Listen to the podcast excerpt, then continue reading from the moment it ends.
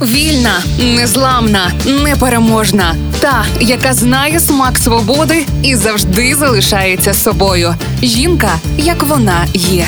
Про жінок, які змінили хід історії в програмі Ольги Телипської на Радіо Перше. У перекладі з арабської її ім'я означає блискуча. Заха Хадід не тільки зуміла створити успішне архітектурне бюро Заха Хадід Архітекст і реалізувати близько тисячі проєктів у 44 країнах світу, а й стати першою жінкою, яка отримала Пріцкерівську премію. Її роботи здавалися громадськості надто шаленими і нереалістичними, і не отримували визнання. Навіть проєкти Хадід, які перемагали в конкурсах, зазнавали жорсткої критики і анулювалися. Проте архітекторці вдалося прорватися крізь стіну нерозуміння, не зрадивши самої себе. Свою першу будівлю Хадід звела у 44 роки, і це була пожежна частина на територію кампусу Вітра у Вайлі на Рейні. У проєкті архітекторка узагальнила ідеї конструктивістів Корбюзьє, Гропіуса і Кандинського. Заха народилась у Багдаді, вивчала математику в Бейруті, коли несподівано вирішила сфокусуватись на архітектурі, переїхала до Лондона у 1972 році. Саме там Хадід почала відвідувати школу архітектурної асоціації, де її наставником став теоретик деконструктивізму голландець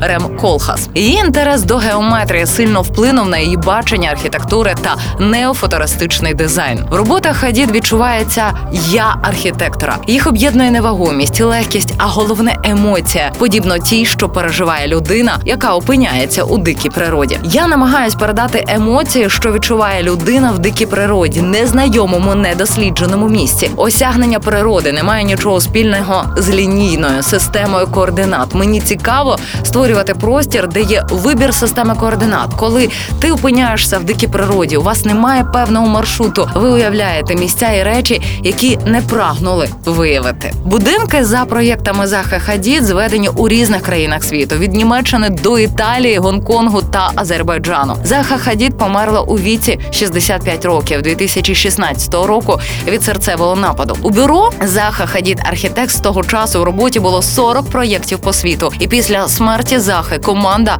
продовжила роботу. Під її ім'ям випускають меблі і посуд, роблять колаборації з іншими брендами, наприклад, Джордж Дженс. А в її лондонській галереї проходять виставки. Триває і будівництво проєктів, запущених ще при засі. Одне з найвідоміших довгобудівництв це ультрасучасний стадіон Аль-Вакра в Катарі, який 2022 року приймав чемпіонат світу з футболу. Проєкт розробила Заха Хадіда. Закінчували її співробітники. У ньому розсувний дах і мобільна конструкція, тому кількість місць змінюється від 40 до 20 тисяч. Натхненням для проєкту стали традиційні арабські судна Дау, вітрильники стикового дерева.